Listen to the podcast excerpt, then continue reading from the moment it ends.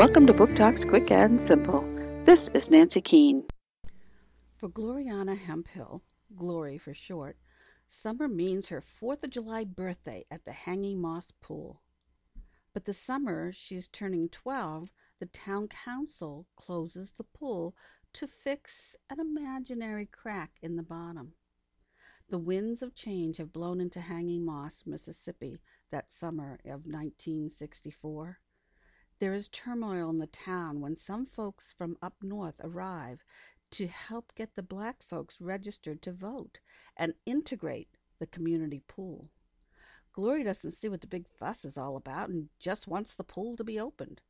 It doesn't take long for her to realize that there are injustices that need to be addressed. She writes a letter to the town paper, but not everyone wants to hear what Glory has to say about Independence Day and the directions things have started to take in her town. In her own way, she's growing up and taking a stand.